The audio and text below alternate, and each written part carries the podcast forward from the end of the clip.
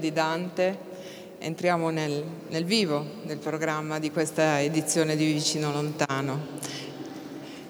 Entriamo nel vivo appunto della discussione, ci pensa lei, il titolo di questo incontro che si svolge in collaborazione con il Master in Filosofia del Digitale dell'Università di Udine.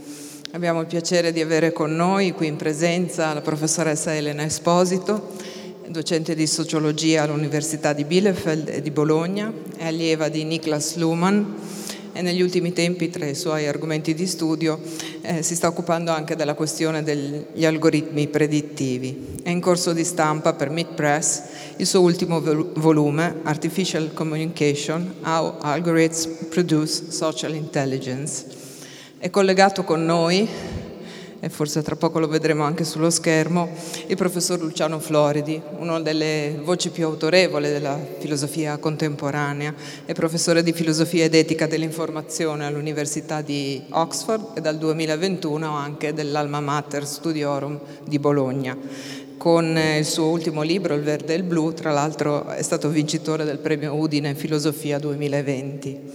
A condurre il dialogo eh, un, un, padrone di casa, Marco Pacini, che è l'ideatore del progetto Vicino Lontano, giornalista, fa parte della redazione di, di Out Out e a lui lascio la parola. Grazie. Grazie. Buonasera a voi, buonasera al pubblico.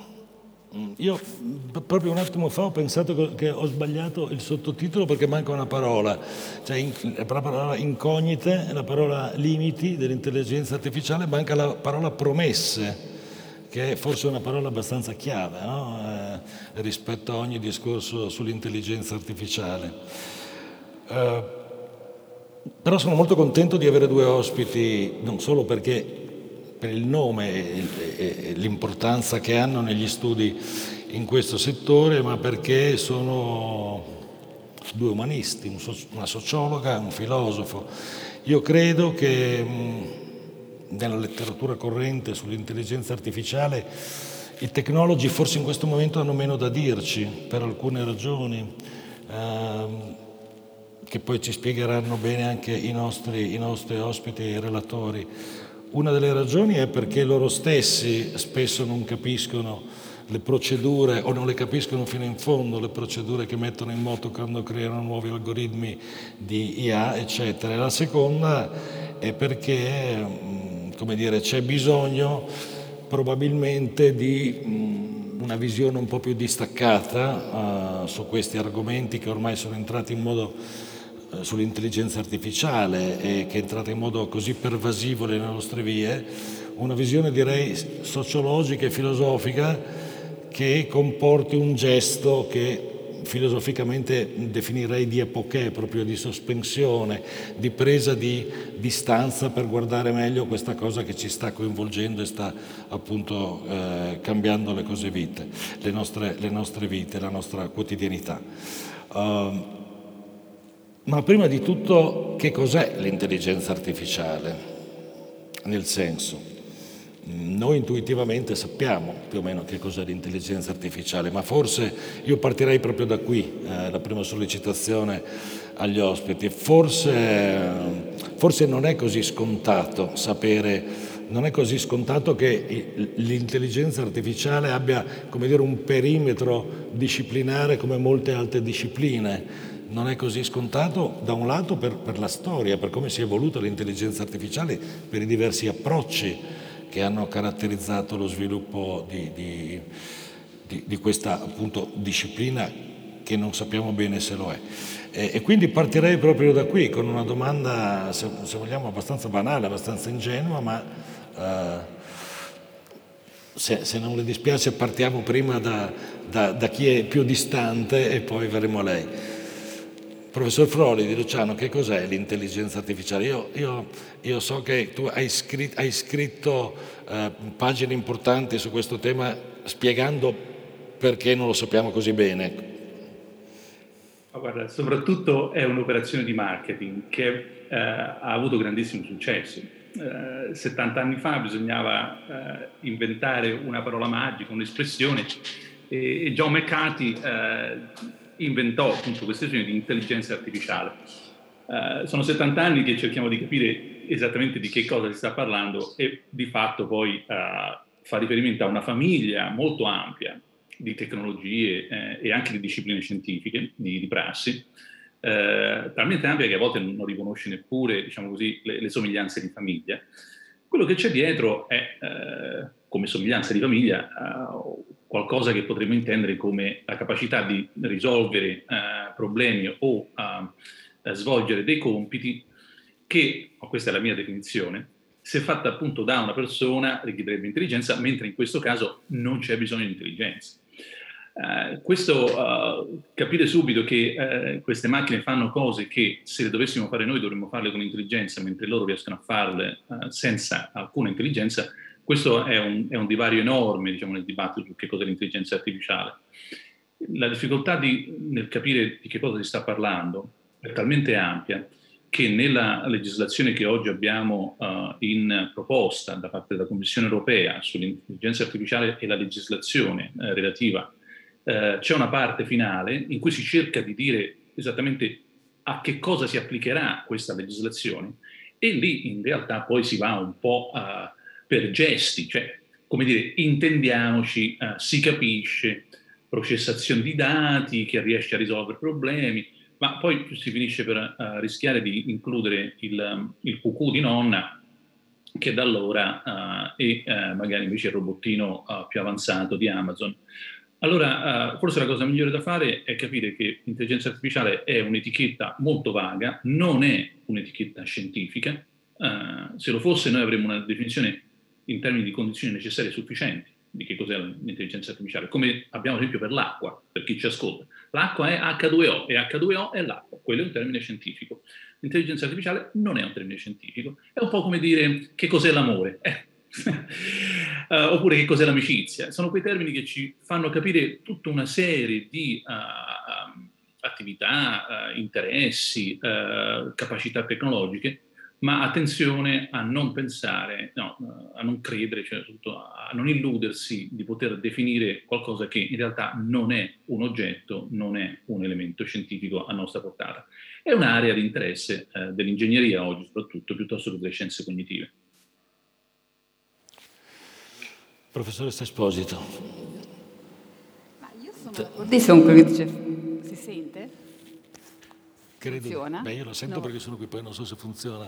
No, non rimbomba? Eh, sì, sì, così. Niente, allora vado, vado. No, vuol dire, io sono d'accordissimo con quello che dice Floridi, con una nota appena un po' più ottimistica, perché secondo me ci troviamo adesso in un momento veramente interessante eh, nel, nell'orizzonte di questi processi di intelligenza artificiale che come diceva, prima Floridi, ci sono da, da, 70 anni, insomma, il termine è nato alla fine degli anni 50 e da allora ha sempre accompagnato lo sviluppo della computerizzazione, della digitalizzazione, perché rimaneva l'idea che questa forse la vaghezza del concetto di intelligenza ha anche aiutato, perché non sapendo di preciso cosa è intelligenza, si poteva spaziare su tante metafore, su tante somiglianze, si fa fare alle macchine delle cose e si dice ma in, qualche modo è un modo di realizzare una forma di intelligenza, con tutta la varietà che c'è, sia l'intelligenza computazionale, quelle emotive e così via. No?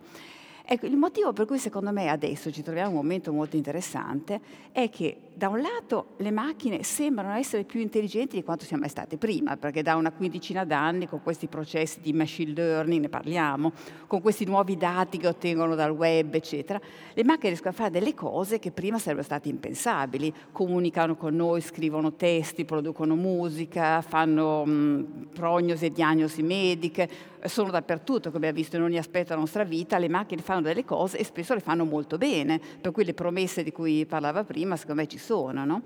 Per cui da un lato le macchine sembrano più intelligenti che mai, dall'altro se si parla con i programmatori che hanno delle cose da dire dalla loro prospettiva, perché fanno delle cose strabilianti con questi algoritmi oggi, no?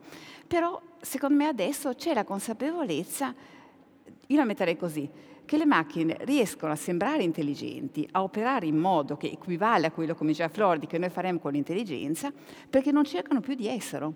I programmatori adesso non cercano più di imitare con le macchine l'intelligenza umana, di cui appunto sappiamo pochissimo, per cui era già un'idea abbastanza strampalata fin dall'inizio. No?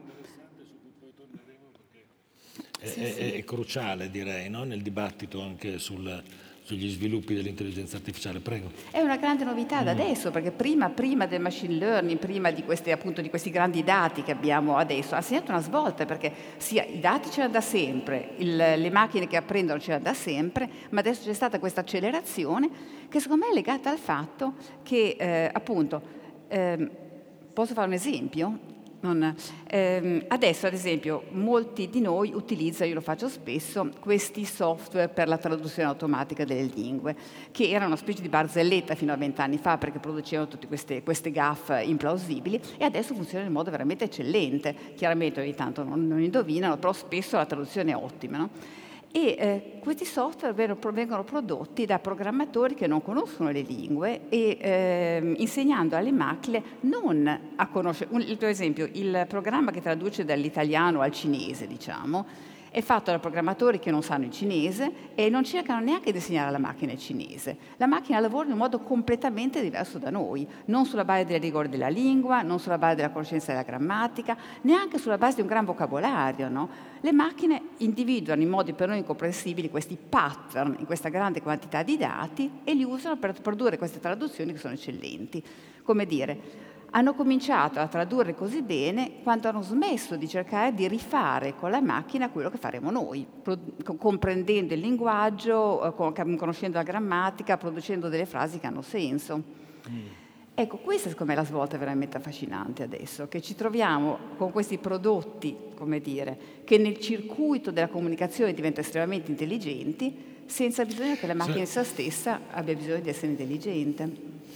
Noi, noi, mm, abbiamo detto che non sappiamo bene definire l'ambito disciplinare in modo preciso, non è la formula, diceva Floridi un attimo fa, non è H2O. Eh, sappiamo invece che sta cambiando profondamente le nostre vite e a questo verremo perché forse è l'aspetto più interessante, poi quello di, di, no? che riguarda ognuno di noi, ogni utente. Credo che eh, ognuno di noi presente qui oggi abbia avuto un'interazione con qualche eh, forma di intelligenza artificiale, eh, a più di qualche interazione, probabilmente anche qualche decina da stamattina fino alle otto e un quarto di questa sera. Ma um, consentitemi, siccome poi l'argomento è molto vasto eh, e non vorrei eh, annoiare facendo un po' la storia dell'intelligenza artificiale, ma siccome c'è di, di mezzo la parola intelligenza e abbiamo già visto che la, la, un la state un po' ridimensionando. Ehm, qualche cenno, Floridi, su, sugli approcci eh, diversi che oggi trovano invece, cioè ha una storia l'intelligenza artificiale. Noi abbiamo detto anni 50, adesso io banalizzo e sintetizzo, ma voi spiegherete meglio. I due principali approcci sono stati l'approccio diciamo simbolico, logico-matematico e quello eh, chiamato connessionista, no? che ha portato poi alle reti neurali e tutto il resto. Eh, anche, anche, per il nostro pubblico, per chi non è esperto di questa cosa, vogliamo ehm, raccontare brevemente eh, eh, la storia di questi due approcci e il punto nave in cui ci troviamo oggi, eh, cioè si sono fusi, stanno lavorando insieme. Ehm, una, no, una nota introduttiva anche se non è la prima domanda. Si può fare con, con semplicità anche. Um, eh, diciamo con, con, con, due coppie. La, la, prima coppia l'hai già introdotta tu, cioè eh, per moltissimi anni noi abbiamo avuto un'intelligenza artificiale come una branca soprattutto dell'informatica eh, che ha cercato di eh, risolvere problemi oppure eh, avere a che fare con dei compiti che dovevano essere svolti sulla base un, del cavallo di battaglia, chiamiamolo così, del se allora, cioè l'inferenza se uh, questo e questo accade, allora fai questo e quest'altro. E per tantissimo tempo, ma andiamo diciamo, negli anni 60, ancora 70, si pensava che prima o poi, eh, come si dice tra ragazze e ragazzi, il problema l'avrebbero craccato, cioè si sarebbe appunto riusciti a trovare un modo per far fare a queste macchine cose, come ad esempio eh, diceva giustamente eh, Elena, eh, la traduzione, eh, questo, in questa modalità. E, e, siamo arrivati ai limiti, tant'è vero che c'è stato il cosiddetto inverno dell'intelligenza artificiale, fine dei fondi, tutti si sono un po' uh, disillusi, si sono stancati di sentirsi promettere questo e quest'altro e, e, le cose sono andate un po' in sordina. C'è stata una seconda fase, che è quella uh, connessionista, quella delle reti neurali, quelle del cosiddetto deep learning, cioè uh, la trasformazione del cavallo di battaglia dal se allora al questo è correlato a quest'altro. Lo spieghiamo anche qua in maniera molto banale dicendo uh, tu fai, uh, esponi la macchina a 100.000 fotografie di gatti e la macchina a un certo punto, tra virgolette, mi raccomando le virgolette, impara a riconoscere i gatti. Cioè ha una correlazione tra tutte quelle immagini e il senso generale di gatto che riesce a riconoscere, anche riconoscendo gatti che non ha mai visto prima, questo è fondamentale. Quindi non gli hai spiegato se ha quattro zampe, se ha la coda, se è fatto così, ma gli hai fatto vedere tantissime fotografie, patterns come ricordava prima eh, Elena, e la macchina è in grado di estrarre da questo e riapplicarlo su altro. Ora, siccome tutta la nostra vita in gran parte è una questione di uh, patterns, cioè questo assomiglia a quest'altro, Ecco che allora, e qui lo spiego, perdonami con una, una cosa spero molto, molto semplice, siamo passati da un periodo in cui tu davi alla macchina gli ingredienti e la ricetta, va bene? E quella ti faceva una pasta alla carbonara, d'accordo? A un periodo in cui oggi tu gli fai vedere la pasta alla carbonara, gli fai vedere gli ingredienti e quella impara la ricetta una volta capito questo meccanismo, cioè impara a cucinare, tra virgolette, sempre. Ecco, una volta che uno ha capito questo passaggio, capisce anche, come ha detto benissimo Elena, perché è avvenuto oggi non sarebbe potuto avvenire eh, soltanto dieci anni fa. Gli algoritmi che abbiamo oggi li conosciamo dagli anni 60. Non è che c'è questi, diciamo, questi pattern recognition, questa abilità di vedere tanti tanti gatti e dire gatto a un certo punto. Perché soltanto oggi? Ma perché soltanto oggi abbiamo la straordinaria quantità di dati, perché tu devi avere 100.000 fotografie di gatti per fargli vedere alla macchina 100.000 fotografie di gatti? In quanto tempo? In due secondi, potenza computazionale. Allora, grandi quantità di dati, tutte digitali, grande capacità computazionale, potenza di calcolo, cui fai tutto in una frazione di secondo, non in sei mesi, e le cose che io insegnavo ai ragazzi, appunto, di intelligenza artificiale, letteralmente di neural networks negli anni 90, oggi le fai su il laptop di casa in 4 secondi. Questa è la cosa straordinaria. A questo punto avviene quel passaggio e l'altra coppia, se non, non, mi dilungo troppo, e lo dico molto velocemente. Siamo passati da un'intelligenza artificiale che mh, è stata figlia per molto tempo uh, di, di, di, due uh, orientamenti diversi, cioè l'ingegneria da un lato e dall'altro le scienze cognitive, ha in realtà oggi un'intelligenza uh, artificiale che è soprattutto figlia dell'ingegneria. Qual è la differenza? Che l'intelligenza artificiale, pensate alla robotica, al natural language processing, al machine learning, tutte le varie eh, insomma, branche di intelligenza artificiale nascono dalla necessità di risolvere un problema e non ti interessa se quel problema l'ha risolto come l'avrebbe risolto uh, Luciano, Era, Marco oppure no. Mentre la scienza cognitiva non ha interesse nel risolvere il problema, purché facendolo anche male, la macchina abbia un minimo di intelligenza. Ecco, l'intelligenza artificiale, figlia della scienza cognitiva, è stata un disastro, non ha fatto un passo avanti negli ultimi 70 anni. L'ingegneria ha avuto la straordinaria capacità di avere il successo che vediamo intorno a noi. Tuttavia, e qui chiamo in causa anche, la, la, credo, la storia che ci ha eh, fatto sinteticamente credo, è, è, è, quella, non credo che la professoressa eh, abbia nulla da aggiungere, però eh, è interessante perché no, noi diciamo un, un po' eh, o del tutto profani su questo argomento, nonostante quello che ci ha appena detto Floridi, qui chiamo in causa eh, Elena Esposito, eh, continuiamo a sentir parlare di reti neurali e, e, di queste cose qui, quindi c'è ancora l'idea, mh, come dire, o almeno così viene trasmessa eh, nella, nella, divulgazione su questo tema che si presta peraltro abbastanza poco alla divulgazione, abbiamo ancora l'idea che non si sia del tutto abbandonato quell'approccio, diciamo, eh, che tende a replicare i meccanismi eh, neuronali, o no, o non è così, o è stato del tutto abbandonato. Cioè ci sono degli algoritmi che funzionano ancora, mi pare, eh, anche di Google o di altri, mm, sulla base di una, mm, un'interazione tra i due approcci in cui gioca un ruolo, ma forse mi sbaglio, ancora l'approccio connessionista delle reti neurali, eccetera, o no? le reti neurali sono dei sistemi più diffusi, più efficaci e più efficienti al momento, per cui ci sono dappertutto reti neurali, come, cioè reti neurali random force, ma le reti neurali sono proprio sulla base dell'intelligenza artificiale da adesso. No? Ma io direi però sulle reti neurali c'è una cosa tanto poco chiara quanto il discorso sull'intelligenza, perché, come dire, eh, diceva Floridi, in modo assolutamente giusto, nessuno sa bene cos'è l'intelligenza, per cui riprodurre artificialmente qualcosa di cui non sappiamo neanche molto bene cos'è in modo naturale è una strana situazione che ha creato molti, molti vantaggi, molta creatività, ma comunque rimaneva un po' debole teoricamente. Ecco, a maggior ragione per le reti neurali, perché se non sappiamo cos'è l'intelligenza, eh, le reti neurali non solo si riferiscono all'intelligenza, al, alla mente, si riferiscono addirittura al cervello e del cervello sappiamo pochissimo, insomma. Per cui prendere come metafora, come riferimento le reti neurali è una manovra, come dire, ingegnosa e acrobatica, perché, come dire, vogliamo ricostruire artificialmente qualcosa di cui sappiamo pochissimo anche nel naturale, perché, come è noto, del nostro cervello come funziona, come funzionano le varie aree del cervello, perché sono varie mh, zone del, del, del nostro encefalo che, di cui non sappiamo la funzione, è un'operazione abbastanza curiosa. No?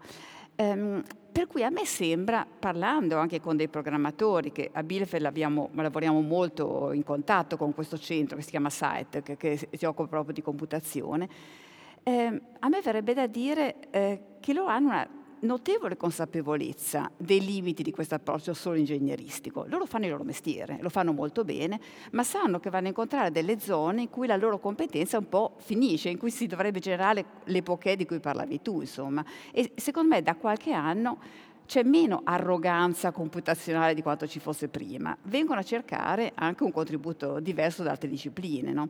Ad esempio, le reti neurali, eh, sì, si chiamano così perché è un'architettura estremamente avanzata, estremamente raffinata, che si basa differ- sul contatto fra diversi livelli, per cui i livelli di computazione si, si, mm, si, si collegano fra di loro in un modo estremamente complesso e come metafora hanno scelto il funzionamento delle, delle, reti del cervello. Quel poco di cui sappiamo, che sappiamo del cervello, proviamo a riprodurre con le macchine in modo veramente molto molto vago. No? Per cui secondo me in quel settore rimane l'idea, loro fanno il loro mestiere. Se si tratta di capire come si collega con altre questioni che per loro diventano adesso sempre più centrali, cosa comprendiamo di questi algoritmi, come comunichiamo con gli algoritmi, cosa vuol dire interpretare l'operazione degli algoritmi, in qualche modo gli stessi ehm, data scientists o gli stessi programmatori si aprono al contributo di altre discipline. Non è il loro mestiere, tocca a noi e la cosa che dicevo in premessa tocca, tocca a voi probabilmente, tocca anche, anche non solo naturalmente a, agli umanisti, senza contare che ci sono uh, alcuni tecnologi, mi viene in mente, ma farò un nome che secondo me non abbiamo mai parlato con Luciano, ma secondo me non gli è simpatico, farò il nome di un, di un tecnologo che è Jaron Lanier, che ha scritto dei libri molto uh, popolari su, su, sul digitale, eccetera, eh, che tentano di riappropriarsi da tecnologie di un approccio umanistico per affrontare, per affrontare mh, questi problemi. Eh, ma quindi quello, mh, se provo un po' a riassumere, quello, mi sembra che su, su questo, su, su, sulle premesse siate molto in sintonia, il vostro pensiero eh, sia, sia, abbastanza in sintonia, no? il fatto che non, non si tratta di... E allora la domanda è, eh, ha ancora significato di un significato mh, parlare di IAG, intelligenza artificiale generale, che veniva presentata come il raggiungimento dell'intelligenza di livello umano, diciamo così. Se noi togliamo, come mi pare stiate facendo, l'umano lo mettiamo un attimo tra parentesi, lo mettiamo un attimo da parte e stiamo dicendo che quello che fa l'intelligenza artificiale è un altro mestiere, diciamo mm. così, rispetto a quello che facciamo noi quando anche in questo momento che stiamo chiacchierando. Ha ancora senso questo eh, eh santo graal, come è stato chiamato dagli studiosi dell'intelligenza artificiale generale, cioè di fatto pari a quella umana, o non ha più senso parlare di questo? Cioè l'intelligenza artificiale che capisce, per intenderci. Sì, quella di guerre stellari, la, la lasciamo eh. guerre stellari. Eh, e, ma quello è stato, è stato da sempre eh, o un'illusione di chi ehm, ci ha sperato tanto, io ad esempio con John McCarthy ci ho lavorato a un certo punto, lui era, era già in pensione, e John è morto credendo nell'intelligenza artificiale universale, quella che si sarebbe un giorno avverata come no, quella appunto di, di, guerre stellari. E infatti le discussioni lì non sono mai andate molto lontano. Uh, oppure è stato in realtà un, un marketing di qualcuno che, um, dovendo vendere il prodotto, poi ha fatto di tutto affinché uh, questa ideologia avesse un po' di credibilità. La realtà è che noi stiamo andando sempre di più, e qui sono i problemi veri che dovremmo affrontare, non verso un matrimonio tra biologia e ingegneria, cioè intelligenza universale però fatta in, con, in silicone, ecco. Uh, cioè in silicio, si fa un'altra cosa, perdonate l'anglicismo.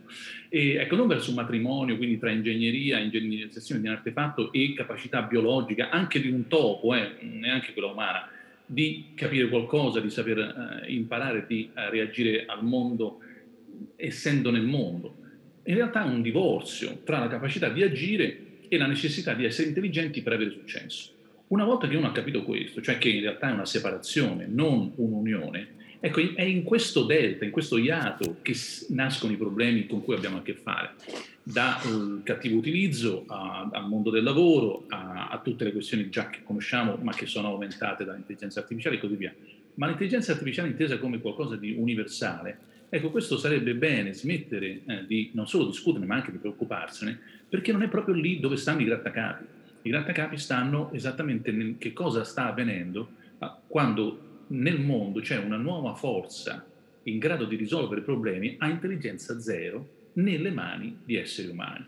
Ecco, questo è secondo me il punto di partenza per un dibattito serio sui problemi dell'intelligenza artificiale quanto poi alle promesse, a me sembra che ogni tanto siano state bugie.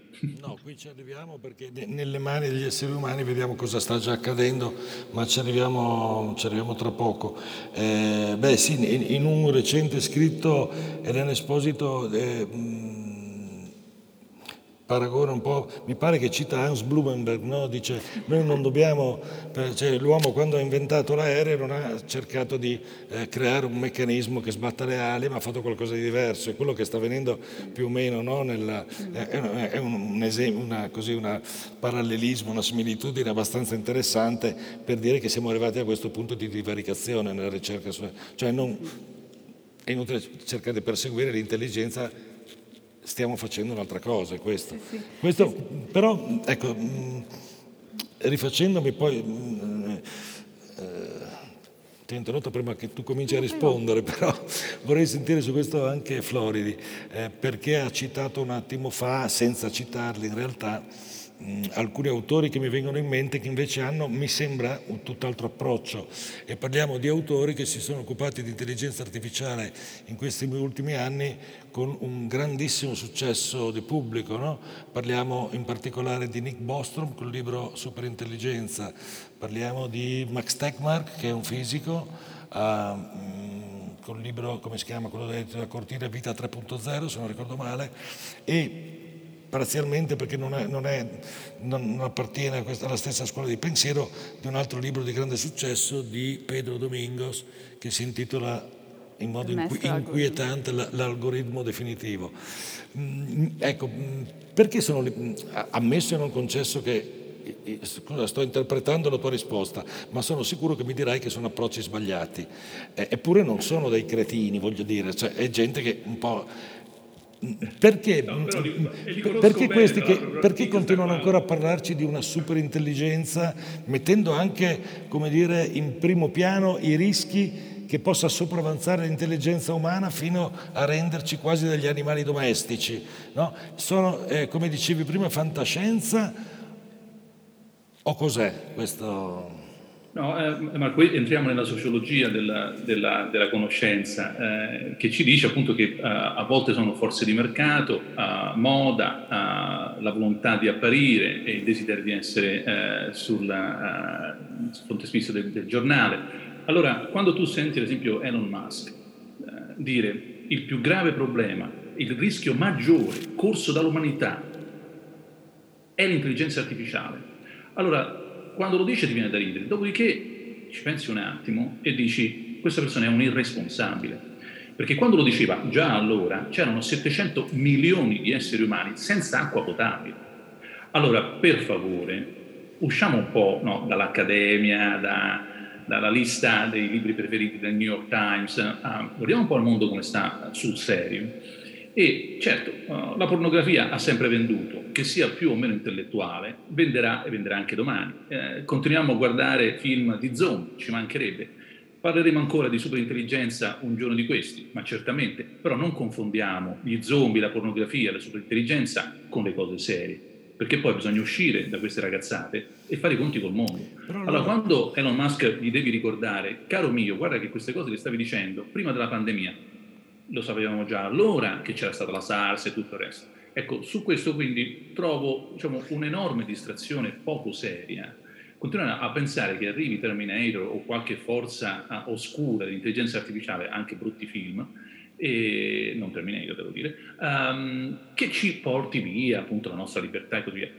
Bisogna ricordare un ultimo forse aspetto, questo mi sembra più importante, ma credo che su questo uh, ne sappia di gran lunga uh, molto più di me, e cioè che ci sono questioni di uh, sociologia del potere dietro a questo, per cui ricordare chi controlla queste, eh, queste forze eh, appunto, tecnologiche, lì sta anche il problema.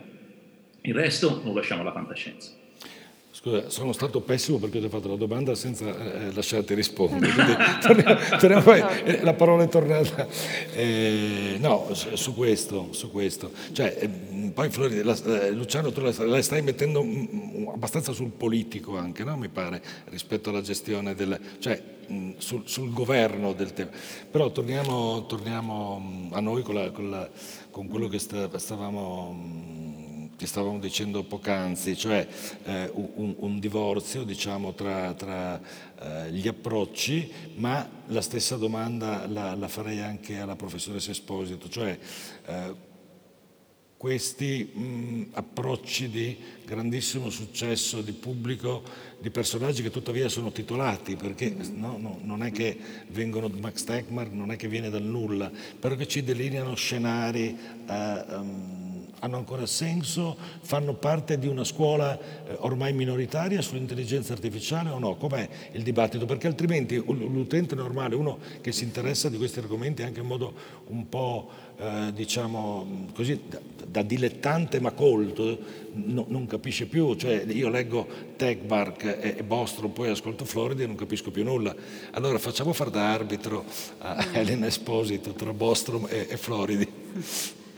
No, ma il dibattito è molto diviso, ci sono proprio posizioni diverse, come dicevi giustamente, quelli che parlano di questa singolarità, che è quello che ci sta dietro, il sì, vostro, sì. Quella, la timore mm. da superintelligenza, è gente serissima che ha un approccio però diverso. Io personalmente non sono d'accordo, però posso capire la logica che ci sta dietro, perché in fondo mi verrebbe da dire, ecco, eh, questa superintelligenza è legata all'idea di una versione estrema del fatto che le macchine devono essere intelligenti, quello che sentiamo da 70 anni, per cui più cresce il progresso della digitalizzazione, più vediamo questi successi, più si pensa che la macchina sia diventata intelligente, per cui c'è anche il timore che diventi troppo intelligente e che se è troppo intelligente si fa un po' questa sovrapposizione che ha sempre accompagnato il dibattito fra eh, intelligenza e coscienza la capacità di pensare all'individualità delle persone, eccetera. Per cui dice, se la macchina è così intelligente, ecco, adesso non se ne parla più di supercoscienza, ma negli anni 80 e 90 si parlava addirittura di coscienza artificiale, l'idea che la macchina, quando avesse raggiunto un livello di consapevolezza, di, di intelligenza sufficiente,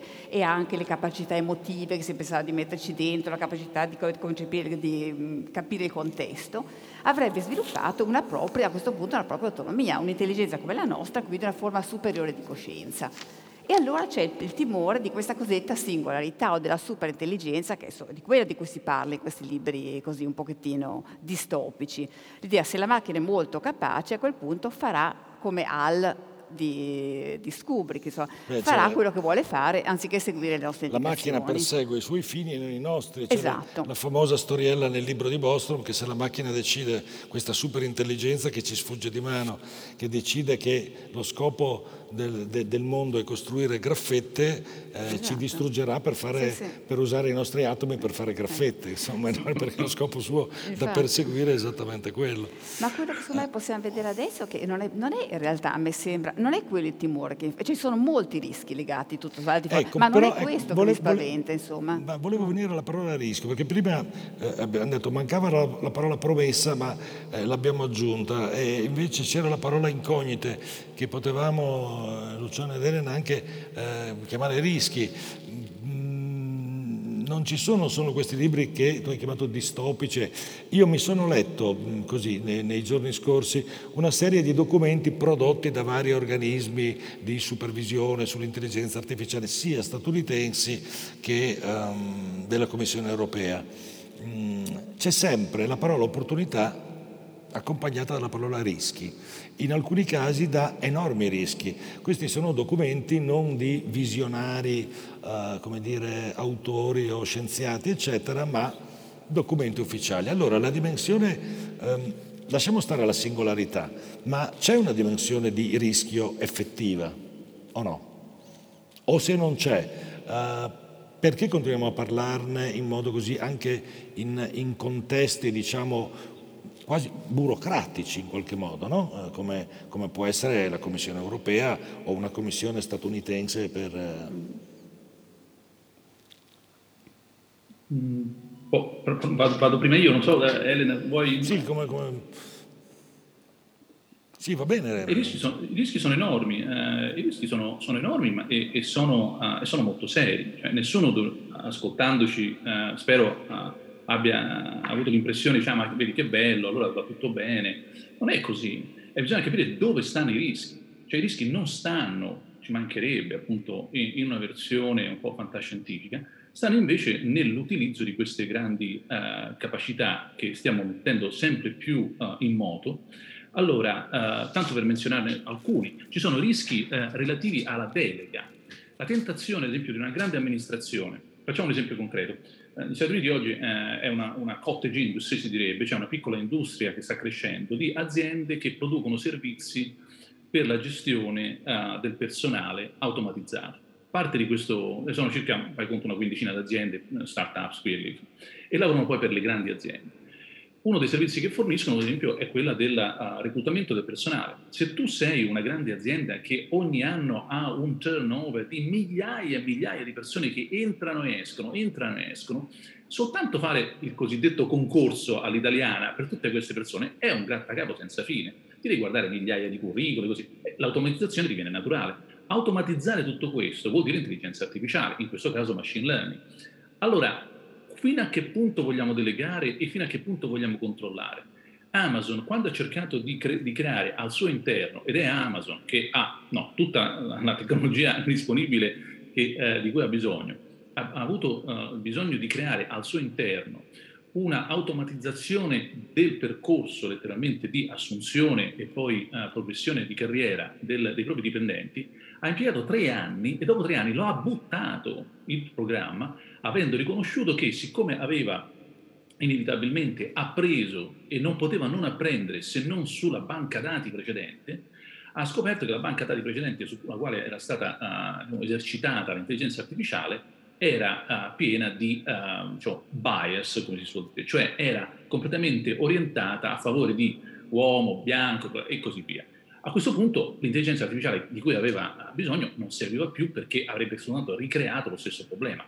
Allora si può vedere questo come un problema oppure anche una soluzione. Il problema è, accidenti, guarda un po' che cosa sarebbe dovuto accadere. L'intelligenza umana è stata quella da parte di Amazon di fermarsi e dire questo, questa soluzione non funziona perché sta semplicemente riproducendo in, e rendendo ancora più gigantesca una problematica che avevamo già da prima, cioè una, una cattiva, diciamo, un cattivo bilanciamento nella forza lavoro e così via. Questi sono problemi concretissimi, per cui quando la prossima volta ci sentiremo dire in banca, no guardi professor Freud, mi spiace, però il conto, tra l'altro se volete ve la racconto, cioè questa è anche una cosa vera, purtroppo il, il, il, um, uh, il mortgage, diciamo, il, mutuo sulla casa non glielo possiamo rinnovare, e ho detto perché? Dice, perché eh, il computer ha detto no. Dice, ma andate a controllare, io, io, io, già ce l'ho con voi, eh, il, il mutuo sulla casa, lo sto rinnovando poi si scopre che c'era stato un errore eh, e qualcuno non, non, aveva controllato l'errore. Per fortuna tu parli con qualcuno e questo qualcuno poi ferma tutto e dice ah no, ci scusi, è stato un errore dell'intelligenza artificiale, ecco il muro sulla casa. Questi sono i problemi di... ho parlato di una cosa soltanto, è delega. tu pensa a tutte le altre questioni di cui abbiamo qui eh, in, diciamo, in, discussione. Ti posso aggiungere un altro piccolo problema, tanto per rendere la cosa un pochino più preoccupante. Anni fa, e ci sono video su YouTube, quindi non è che le sa soltanto diciamo, il, il prof di filosofia di Oxford, tanti anni fa, ma ormai tanti anni fa, fu richiesto dal, uh, dall'esercito uh, della, uh, del sud, della guerra del Sud di creare un sistema automatico di difesa per la linea che poi è molto poco ben definita con la Corea del Nord. La Samsung produsse questo sistema di difesa di identificazione dell'oggetto e eliminazione dell'oggetto identificato, quindi sostanzialmente un radar che sparava col cannone, tanto per essere chiari, del tutto automatico, al 100%. Furono i generali a dire no, guardi, mettiamoci un soldato qui, perché lì c'erano anche visitatori, bambini, eh, qualcuno che si è perso la palla. Ci siamo dovuti affidare all'intelligenza dei generali affinché non ci fosse un sistema automatico di identificazione del target e sparare a vista, perché altrimenti la macchina era stata costruita in questo modo dalla Samsung. Ecco, questi sono i problemi seri con cui abbiamo a che fare e come vedi si tratta in realtà non di intelligenza artificiale, ma come si suol dire di stupidità umana. Quindi il rischio della stupidità umana che è un rischio anche, come dire, di sociale, di controllo sociale, vediamo cosa sta avvenendo in Cina, no? Per esempio, cioè l'uso che si fa, l'uso che si può fare dell'intelligenza artificiale. La Cina è abbastanza paradigmatica, soprattutto in alcune città campione, no? Sì, eh, sì. Elena Esposito. Sì, sì, no, su questo non c'è dubbio, ma eh, no, a me fa piacere che mm, Luciano Flore abbia sollevato la questione del bias, che chiaramente è la questione adesso. Sono due questioni centrali adesso, il bias e l'incomprensibilità degli algoritmi, l'oscurità degli algoritmi. Mm. Ma il bias, come è interessante... Mm? Sì. sì. Ma poi secondo me è interessante il nostro discorso, perché in fondo è l'altra faccia dell'intelligenza. Per cui siamo tutti d'accordo nel dire che gli algoritmi non sono intelligenti non hanno bisogno di essere intelligenti. No? Allora dove va a finire l'intelligenza? Come fanno le macchine a comportarsi in questo modo che sembra così intelligente? E qui è la svolta che abbiamo negli ultimi 10-15 anni, perché le macchine hanno imparato a non cercare di essere intelligenti da soli, ma in qualche modo ad andare a nutrirsi dell'intelligenza che tutti noi mettiamo nel web con il nostro comportamento quotidiano. Le macchine imparano questi big data, non vuol dire solo che sono grandi quantità di dati, sono dati di tipo diverso. Le macchine hanno imparato da quando c'è il web, quindi non a caso da, da una ventina d'anni, insomma, a trarre eh, delle indicazioni del nostro comportamento sulla rete. Faccio solo un esempio. Google, che sappiamo che, l'abbiamo già, citato, è il paradigma di successo di queste cose, rispetto ai motori di, di ricerca precedenti ha avuto questo successo così esplosivo perché, ha imparato, dire, imparato, a fare questo, page rank, eccetera. Cosa vuol dire? Ehm, Brin e Page non hanno cercato di creare un motore di ricerca che fosse intelligente di suo, che avesse una sua ontologia, come si dice questi curiosi mm. termini, o un, un, un albero ramificato per capire come sono collegati i concetti, che le macchine in qualche qualche modo capisse eh, cosa chiedevamo noi per darci una risposta pertinente. La macchina che hanno creato loro è completamente piatta, vuota e impara semplicemente dal comportamento degli utenti sulla rete che cosa è rilevante per gli utenti, con questo famoso sistema del backlink, eccetera. In altri termini, quando io faccio una domanda a Google, dico qual è, qual è, quali sono i, i, siti più rilevanti su questo argomento, dove sono i ristoranti più buoni, o dimmi delle indicazioni su questo, va a vedere cosa hanno fatto tutti gli utenti sulla rete e mi dà una risposta che è tanto intelligente perché appunto, come diceva prima, non cerca di essere intelligente utilizza, sfrutta, si nutre dell'intelligenza degli utenti. No? E questo è il grandissimo vantaggio che ha come altra faccia della medaglia quello che giustamente diceva Floridi, perché poi gli utenti non sono tanto corretti, noi siamo bias, cioè l'utente si nutre di tutti questi pregiudizi eh, contro i neri, contro le minoranze, contro o il razzismo, tutte le porcherie che noi comunque mettiamo nella rete. No? Per cui delle due l'una, e questo è un grande rischio. L'intelligenza si nutre del nostro comportamento. Il nostro comportamento intelligente è tutt'altro che corretto, è profondamente biased. Per cui è difficilissimo controllare il bias senza rinunciare alla spinta propulsiva che le macchine e gli algoritmi hanno utilizzando il comportamento delle persone. Questa è la grande sfida, una delle grandi sfide, insomma. E ci sono tanti esempi, insomma. Luciano Elena ha usato il termine detto, curioso, però è un termine abbastanza importante, caro ai filosofi come te, ontologia. Tu in un recente scritto parli di reontologizzazione del, del mondo, cioè il mondo sta, eh, sta cambiando, eh, eh come dire, lo studio de, dell'essere, no? questa è la, la, della sostanza, dell'ontologia, dovrebbe adeguarsi, anche la filosofia dovrebbe adeguarsi a questo perché eh, siamo in presenza di un cambio totale eh, che se non ricordo male, correggimi se sbaglio, um, tu indichi anche, no? indichi una, una, una, strada di ricerca laddove dici eh, che stiamo creando un mondo che va bene per l'intelligenza artificiale, se non ricordo male, cioè non stiamo creando, non stiamo facendo, mm, mm, è vero che di primo acchito noi diciamo stiamo creando l'intelligenza artificiale per noi, perché ci aiuti. Però in realtà, se la vediamo da un altro punto di vista, stiamo creando un mondo a misura di quel tipo di intelligenza, che non è, abbiamo con tutti i distinguo sulla parola intelligenza che abbiamo fatto. Vuoi spiegare questo concetto che mi sembra abbastanza chiave? Guarda, questa è, è forse eh, la, stata la, la, svolta che ha permesso poi eh, il grande successo dell'ultimo decennio, quindicennio uh, dell'intelligenza artificiale come la conosciamo e dalla robotica a machine learning. Fa, faccio un piccolo esempio così si capisce senza usare grandi paroloni o cose complicate. Um, quando uno fa le cose e le fa in maniera stupida, ha zero intelligenza, il risultato è sempre un disastro. Non è mai successo nella storia umana che qualcuno facesse le cose stupidamente e avesse successo. Però è quello che abbiamo detto prima Prima abbiamo detto, no, guarda, abbiamo delle macchine straordinarie che fanno delle cose con grande successo a intelligenza zero. Eh, come mai? Come fanno? Perché? Se io appunto dovessi fare i piatti, sbadato come sono, a intelligenza zero da filosofo, spacco tutto, rompo tutto, mi sfugge. Cioè, allora, che cos'è che riesce a, far, fa, a rendere questo divorzio no, tra intelligenza e, e capacità di azione un successo? È che tu costruisci intorno a questo divorzio le condizioni di successo. Allora, adesso semplificando un po', tu non è che crei un'automobile in cui entra un robot come te che quindi prende, ad esempio, cambia le marce, ha il volante, mette le mani robotiche sul volante, eccetera. Ridisegni tutta l'automobile, fai sparire il volante, fai sparire i pedali, ma allora devi cambiare l'ambiente. Quando parlavamo, ad esempio, di automobili eh, a guida eh, autonoma di grado 5, cioè quelle che funzionano come il treno, tra virgolette, cioè tu entri dentro, puoi dormire e ti portano in ufficio a, a zero interazione umana e non esistono oggi, come sappiamo benissimo, non sappiamo neanche se riusciremo poi realmente a realizzare dal punto di vista commerciale domani. Parlando, uh, abbiamo un progetto con l'Audi, uh, parlando con loro, eh, era chiaro subito, uh, non è che ci è voluto tanto per, per spiegarlo, che bisognava riorganizzare le autostrade tedesche affinché quelle automobili potessero veramente funzionare, perché hai bisogno di sensori, di segnaletica diversa. Pensa ad esempio al semaforo. Il semaforo, a proposito di intelligenza e di stupidità, è fatto per gli occhi umani.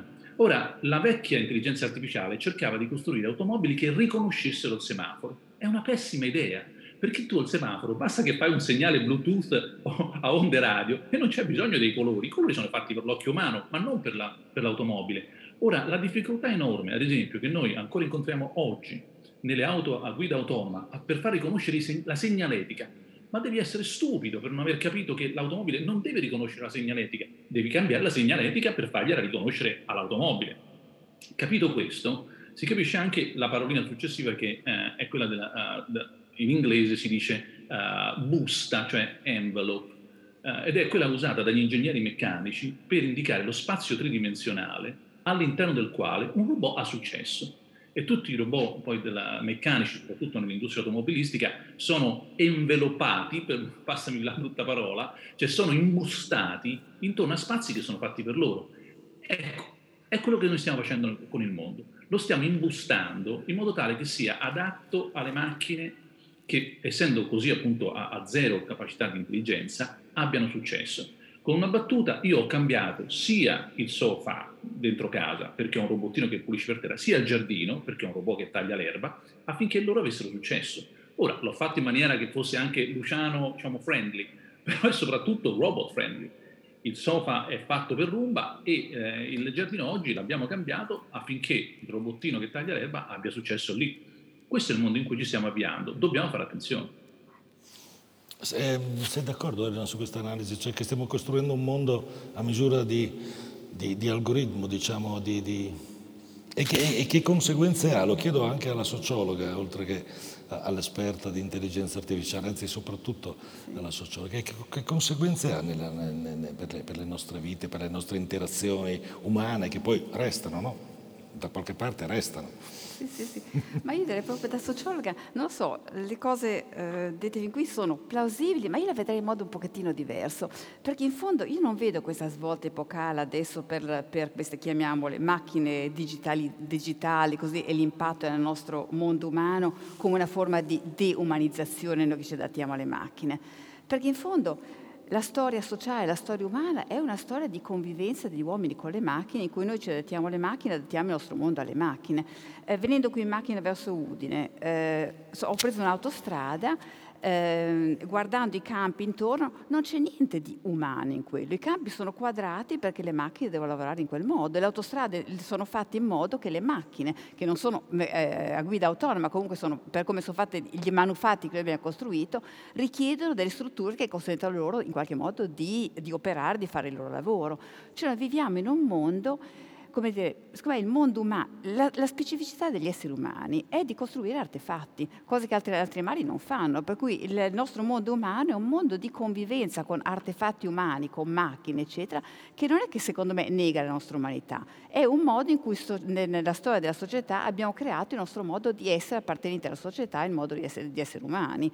Cioè, la prima macchina veramente fondamentale dal punto di vista della sociologia è la macchina stampa. Noi siamo quelli che siamo perché leggiamo libri che sono prodotti con delle macchine, altrimenti non sarebbe potuto essere eh, così, eh, lo sviluppo culturale che noi conosciamo. Per cui il nostro modo di pensare, di riflettere, di ragionare su cui siamo, su cosa siamo, cosa desideriamo, che deriva proprio dalla, dalla presenza della, della, macchina stampa, come dire, siamo, siamo formati in un mondo in cui conviviamo costantemente con le macchine già da sempre. No, I rischi, secondo me, che ci sono sono grandissimi, sono dovuti al fatto che è una, è una, tecnologia radicalmente diversa e come tutte le tecnologie si impatta in un mondo che ancora non è fatto a misura di questa tecnologia. Se posso fare un esempio, ad esempio, il nostro progetto sugli algoritmi predittivi cerca di capire come le previsioni degli algoritmi incidono nella nostra società che si basa su previsioni di tipo probabilistico, cioè che ci danno delle indicazioni su delle medie della popolazione eh, in cui nessuno sa con precisione che cosa succederà a qualcuno in un momento preciso, ma sappiamo come andranno le medie, come andrà, quante persone compreranno un certo prodotto nell'estate dell'anno prossimo, in media più o meno. No? Gli algoritmi ti promettono di dare delle predizioni molto diverse, fanno delle previsioni individualizzate e precise un testo di Predictive Analytics dice noi, io non prevedo quante persone compreranno dei gelati in agosto in Italia, eh, io prevedo se Marco Pacini comprerà un gelato al cioccolato il 20 agosto 2022. Cioè un modo di lavorare sulle previsioni veramente diverso. Ecco, cosa succede nella nostra società che si basa sul ruolo fondamentale di quella che noi chiamiamo la shared uncertainty, il fatto che nessuno sa le cose in anticipo, per cui come ci attrezziamo insieme per affrontare un'incertezza che è condivisa. Ad esempio, una parte del nostro progetto è sull'assicurazione e l'assicurazione si basa proprio sul fatto che nessuno sa chi potrà avere un danno in futuro. Proprio per quello io non saprò chi, avrà, chi, avrà, chi sarà malato, chi di preciso avrà un incidente in macchina, eccetera. Proprio per quello, siccome l'incertezza è condivisa, noi tutti siamo disposti a pagare un piccolo premio assicurativo che in qualche modo ci copre tutti. Ecco, nel momento in cui l'algoritmo ci dicesse di preciso chi quando avrà un incidente e chi quando si ammalerà, da un lato è una grossa promessa, una grossa opportunità per eh, l'industria medica, eccetera. D'altro lato, dire, avre, nessuno avrebbe una protezione, insomma, cioè io, nessuno è disposto a pagare per la malattia o per l'incidente di un altro, insomma. Ecco, non perché gli algoritmi siano cattivi, non perché questa cosa sia necessariamente negativa, è semplicemente talmente innovativa, talmente diversa, che impatta in una società che si basa su strutture di altro genere. Io vorrei chiudere con, con eh, una riflessione su questo perché mh, mm, una delle grandi questioni sulla... Mh, mm, Elena ha introdotto in realtà uno dei, dei grandi temi del chiamiamolo quello che è stato definito il pensiero della tecnica novecentesco, no? che ha visto dibattere filosofi contro scienziati, filosofi contro filosofi, sociologi, eccetera. E, e, il grande tema è quello che riguarda un po' la storia della cultura, la filosofia, l'antropologia, ehm, è quello della se ci sia o non ci sia una discontinuità nella storia, nella storia della tecnica e delle tecnologie. No? Uh, possiamo, così, a me piace attribuire eh, come dire, l'inizio di, di, di, queste riflessioni sulla tecnica a un antropologo eh, di inizio Novecento che era Arnold Gehlen, che, secondo il quale no, noi siamo quell'animale che poiché è uno sfigato, tra virgolette, rispetto agli altri, cioè è carente di, di istinti, deve inventarsi eh, le tecnologie per poter sopravvivere, prima per poter sopravvivere e poi per poter dominare il mondo. Quindi noi siamo quel tipo di animale lì fin dall'inizio, siamo un animale tecnologico, no? siamo un animale, siamo homo faber, non siamo nient'altro ed è, ed, è, ed è, proprio per questo che siamo sopravvissuti, sopravvissuti come specie eh, e quindi questo mm, sarebbe, eh, come dire, gli ultimi esiti della, tecnica, della tecnologia non sarebbero altro che uno stadio uh, di questo processo no? prometeico, diciamo così. Eh, d'altro lato c'è chi sostiene invece che siamo in presenza di una discontinuità con, con, le tecnologie digitali, eccetera. Adesso la faccio un po' breve, banalizzo, tentando di sintetizzare, cioè dicendo questo è vero, però stavamo parlando di tecniche, chiamiamole sinteticamente ausiliative, non, staviamo, non, stavamo parlando di tecniche sostitutive eh, dell'umano. No? È come se ci fosse una, questa volontà di delega eh, che noi... Eh, eh che noi affidiamo, no? quando, anche quando inventiamo la Lega de- deleghiamo qualcosa al mezzo per far meno fatica, però ci sarebbe una discontinuità, contrariamente a quello che tu pensi, se ho capito bene. Eh, c'è o non c'è questa discontinuità? Cioè le tecnologie digitali in generale, l'intelligenza artificiale in particolare, segna una discontinuità nella storia de, di, di, di, questo, di questo piccolo Prometeo che noi continuiamo ad essere, eccetera, o no?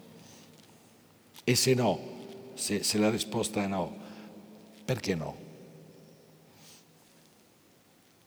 Luciano. Vado sempre io. Eh, guarda, penso che la risposta eh, forse ragionevole sia capire a che livello di granularità vogliamo guardare anzitutto questa discontinuità, perché si può sempre fare il giochino del ma no, è una continuità a questo livello, oppure il giochino ma sì, è completamente diverso. Allora per me la risposta è qual è il livello di granularità giusto per poi decidere se è discontinuità oppure no. E secondo me, eh, da un punto di vista diciamo, di eh, soprattutto trattamento dei dati, nel senso più ampio possibile, eh, abbiamo un po' questi tre blocchi nella storia umana, cioè l'invenzione del, dell'alfabeto, quindi della scrittura, sappiamo che è stata inventata in quattro, quattro posti diversi nella storia umana, quando ero ragazzo io l'avevamo inventata noi in Europa che era Mesopotamia, cioè proprio insomma, come si scrive la storia uh, in altri anni. E poi abbiamo avuto tantissime altre invenzioni, ci mancherebbe, cioè, però il grande, ecco, uh, l'ha già menzionato, il grande altro momento di scatto, di differenziazione, poi proprio discontinuità, insomma, c'erano i papiri, ma, ma è, è, stato poi con la stampa. Siamo passati dalla registrazione alla diffusione di massa uh, della, de, dell'informazione, delle parole, del, del, sapere, delle ciance anche. Del, e adesso siamo passati con questa, uh, questa nuova rivoluzione alla, alla, alla processazione automatica. Allora, registrazione, disseminazione e manipolazione questi, secondo me, si può, da un punto di vista ragionevole, vedere in questi tre momenti tre grandi scatti, uh, no, un, due, tre in avanti, uh, o comunque scatti di, di, diversificazione. Poi certo uno può sempre ricordare, ma guarda che comunque c'erano i manoscritti, i papiri che erano prodotti in massa, e poi sì, ma in fin dei conti poi Gutenberg, uh, i caratteri mobili, ma in realtà, e poi non c'è, non c'è ASCII senza l'alfabeto, ci mancherebbe. Cioè, alla fine poi la storia è sempre una corda. E capire quando è questa corda, diciamo, cioè, tu la vuoi segmentare, e secondo me segmentarla in questi tre blocchi ha senso, almeno in termini di capire che non è una rivoluzione mass mediatica. Eh, questo lo sentivamo ancora negli anni 90, anche qualche anno fa, insomma, anche grandi intellettuali italiani, continuavano a interpretare la rivoluzione digitale come se fosse Gutenberg 2.0, cioè insomma una stampa più potente, una diffusione, ancora oggi senza appunto parlare di documentazione. Ecco, a me non sembra questo il caso, cioè fare così vuol dire non vedere la discontinuità, vedere la continuità a tutti i costi e continuare a pensare che dall'alfabeto a Gutenberg non ci sia differenza, da Gutenberg a Turing non ci sia differenza ed è tutta una melassa si perdono le differenziazioni eh, e, come diceva Hegel, nella notte in cui eh, è buio tutte le vacche sono nere, certamente, però appunto non le riconosci più. Ecco, un po' di diversificazione, accendere la luce e vedere le differenze secondo me aiuta. Elena. Sì, io sono d'accordissimo proprio su questo, questo, tipo di approccio. Sono d'accordo sui tre stati, sono d'accordo su questo tipo di, di interpretazione ma anche sul fatto che comunque, anche se c'è una discontinuità, qualcosa si perde sempre, perché, ad esempio, eh, giustamente c'è Floridi, la stampa, eccetera, ma per chi ci pensa il miracolo della scrittura lascia sempre ancora stupefatti, perché come è cambiato tutto il mondo, da quando si comincia a... La scrittura vuol dire non solo comunicare con persone dist- eh, diverse, distanti, in altri mondi mai conosciute, noi possiamo leggere Platone oggi, eccetera, per cui questo è un miracolo che ancora lascia stupefatti, insomma, ma anche vuol dire la capacità in forma scritta di prendere distanze da se stessi e dai propri pensieri, per cui il pensiero astratto non a caso è nato non solo con la scrittura, ma con la scrittura alfabetica, con una serie di, requisiti, insomma. Però, come? Federo cosa che Socrate paventava. Esatto, no, questo è il punto, perché appunto eh, con questo ha dato l'inizio a questa, a questa, storia che in parte è, meravigliosa, che, che, appunto ci stupisce tanto, no? però proprio a quei tempi eh, si appunto eh, non solo Socrate o Platone, eh, paventava la scrittura, ma paventava proprio l'effetto, giustamente, aveva ragione, lui diceva la scrittura la vedo come la peste perché può portare dei risultati, eccetera, ma intanto, come diciamo oggi, è stupida. Si dice che i computer sono stupidi, non sono stupidi, no? ma dice è stupida perché quando gli fa due volte la stessa domanda dà sempre la stessa risposta. No? Ma soprattutto lui diceva rischia di farci perdere una cosa fondamentale, che è il nostro contatto con la memoria, cioè farci perdere eh, sì, la capacità di memorizzare, la capacità di, così, di avere questa aderenza compatta con i nostri contenuti che con la scrittura andrebbe persa. E bisogna dire, aveva ragione. Cioè, non abbiamo perso la memoria, noi ricordiamo molto di più che in una cultura orale, però ricordiamo in modo completamente diverso la capacità di memorizzare lunghi testi, capa- che, che uno non memorizzava un testo in realtà, la capacità di ricreare i dati del passato in una forma differente, tipica delle culture orali, quando uno comincia a scrivere è persa per sempre. Per cui aveva ragione Platone, ha ragione Socrate a dire eh, temiamo i danni di questa cosa perché lui non sapeva i vantaggi, perché ancora non li poteva vedere, cioè quello che la scrittura ci avrebbe poi portato dal, dall'ottica precedente era invisibile. E noi in parte ci troviamo in questa condizione, per cui sono d'accordo, insomma, eh, c'è la continuità, c'è la discontinuità, ci sono... Ehm, io ho l'impressione tante volte che noi temiamo delle cose che non sono effettivamente minacciose, tipo questa singolarità che a me non spaventa per niente mentre ci sono altri che dovremmo temere, che rivoluzioneranno proprio alcune strutture fondamentali del nostro mondo, di cui spesso non ci rendiamo neanche conto, non siamo neanche spaventati perché non li conosciamo ancora. Il vero nuovo è incomprensibile prima che arrivi. Eh, era una finta, non era l'ultima domanda, l'ultima domanda arriva adesso.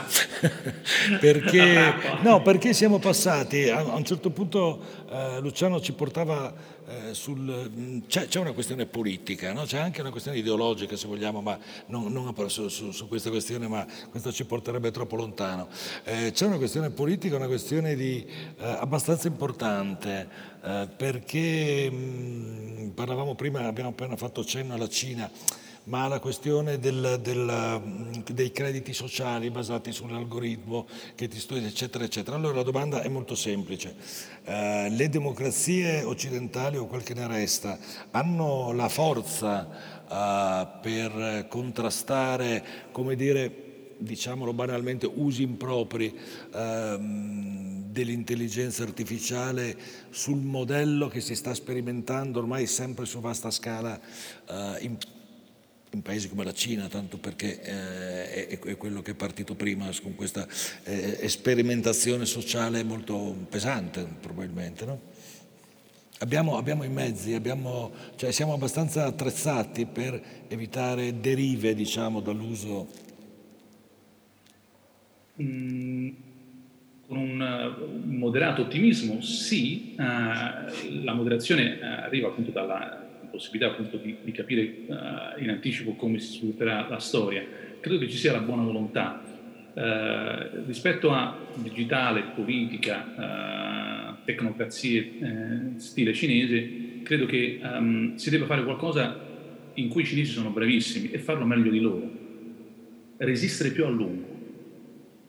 Cioè stare qui per altri mille anni a insegnargli come si fanno le cose e farli mollare prima loro che noi. Siccome i cinesi sono bravissimi eh, nei tempi lunghi, noi dovremmo avere un Occidente in grado di superare la Cina nel pensare ancora più a lungo, nei tempi ancora più lunghi, in modo che la democrazia poi sfianchi sostanzialmente eh, quel tipo uh, di politica, quel tipo di tecnocrazia. Su questo è la ragione per cui aggiungo moderatamente uh, ottimista, perché si può fare, possiamo essere più uh, diciamo così, resilienti, possiamo correre una, una, maratona ancora meglio dei cinesi, ma loro sono dei campioni in questo. Allora, a, a, proprio oggi stiamo celebrando i 100 anni del, del partito, no? Ecco, glieli diamo altri 100 anni? Diamogliene altri 200. Noi saremo qui a dimostrare che loro hanno torto tra 250. Allora sì. Elena Esposito. No, no, eh, Vedo con molta simpatia questa nota ottimistica, insomma. Eh, eh, chissà, speriamo, insomma. Eh, quello che a me colpisce della Cina è che è proprio un mondo veramente diverso dal nostro, è un mondo che è passato da una... cioè non è passata per la fase della modernità, in senso pieno, per cui la differenza fra pubblico e privato in Cina è diversa che da noi. Per cui insomma quello che per noi è il vero scandalo di questa mancanza di diritti civili, eccetera, la forza del, del, di chi governa la Cina è che non viene percepita come scandalo, è proprio un mondo di milio, miliardi di persone che hanno dei criteri, dei valori diversi dai nostri e non vogliono averli neanche, perché per loro dal loro punto di vista è un'intrusione. Le nostre libertà civili per molte persone sono un'intrusione in una vita che è stabilizzata in un altro modo, insomma. Ciononostante anch'io sono moderatamente ottimista, per cui sono d'accordo anche su questo, perché in fondo anche la democrazia ha dimostrato in tanti casi di avere una potenza, per molti motivi, anche proprio per la complessità che il sistema democratico è in grado di reggere, eh, che lascia sempre stupefatti. Insomma.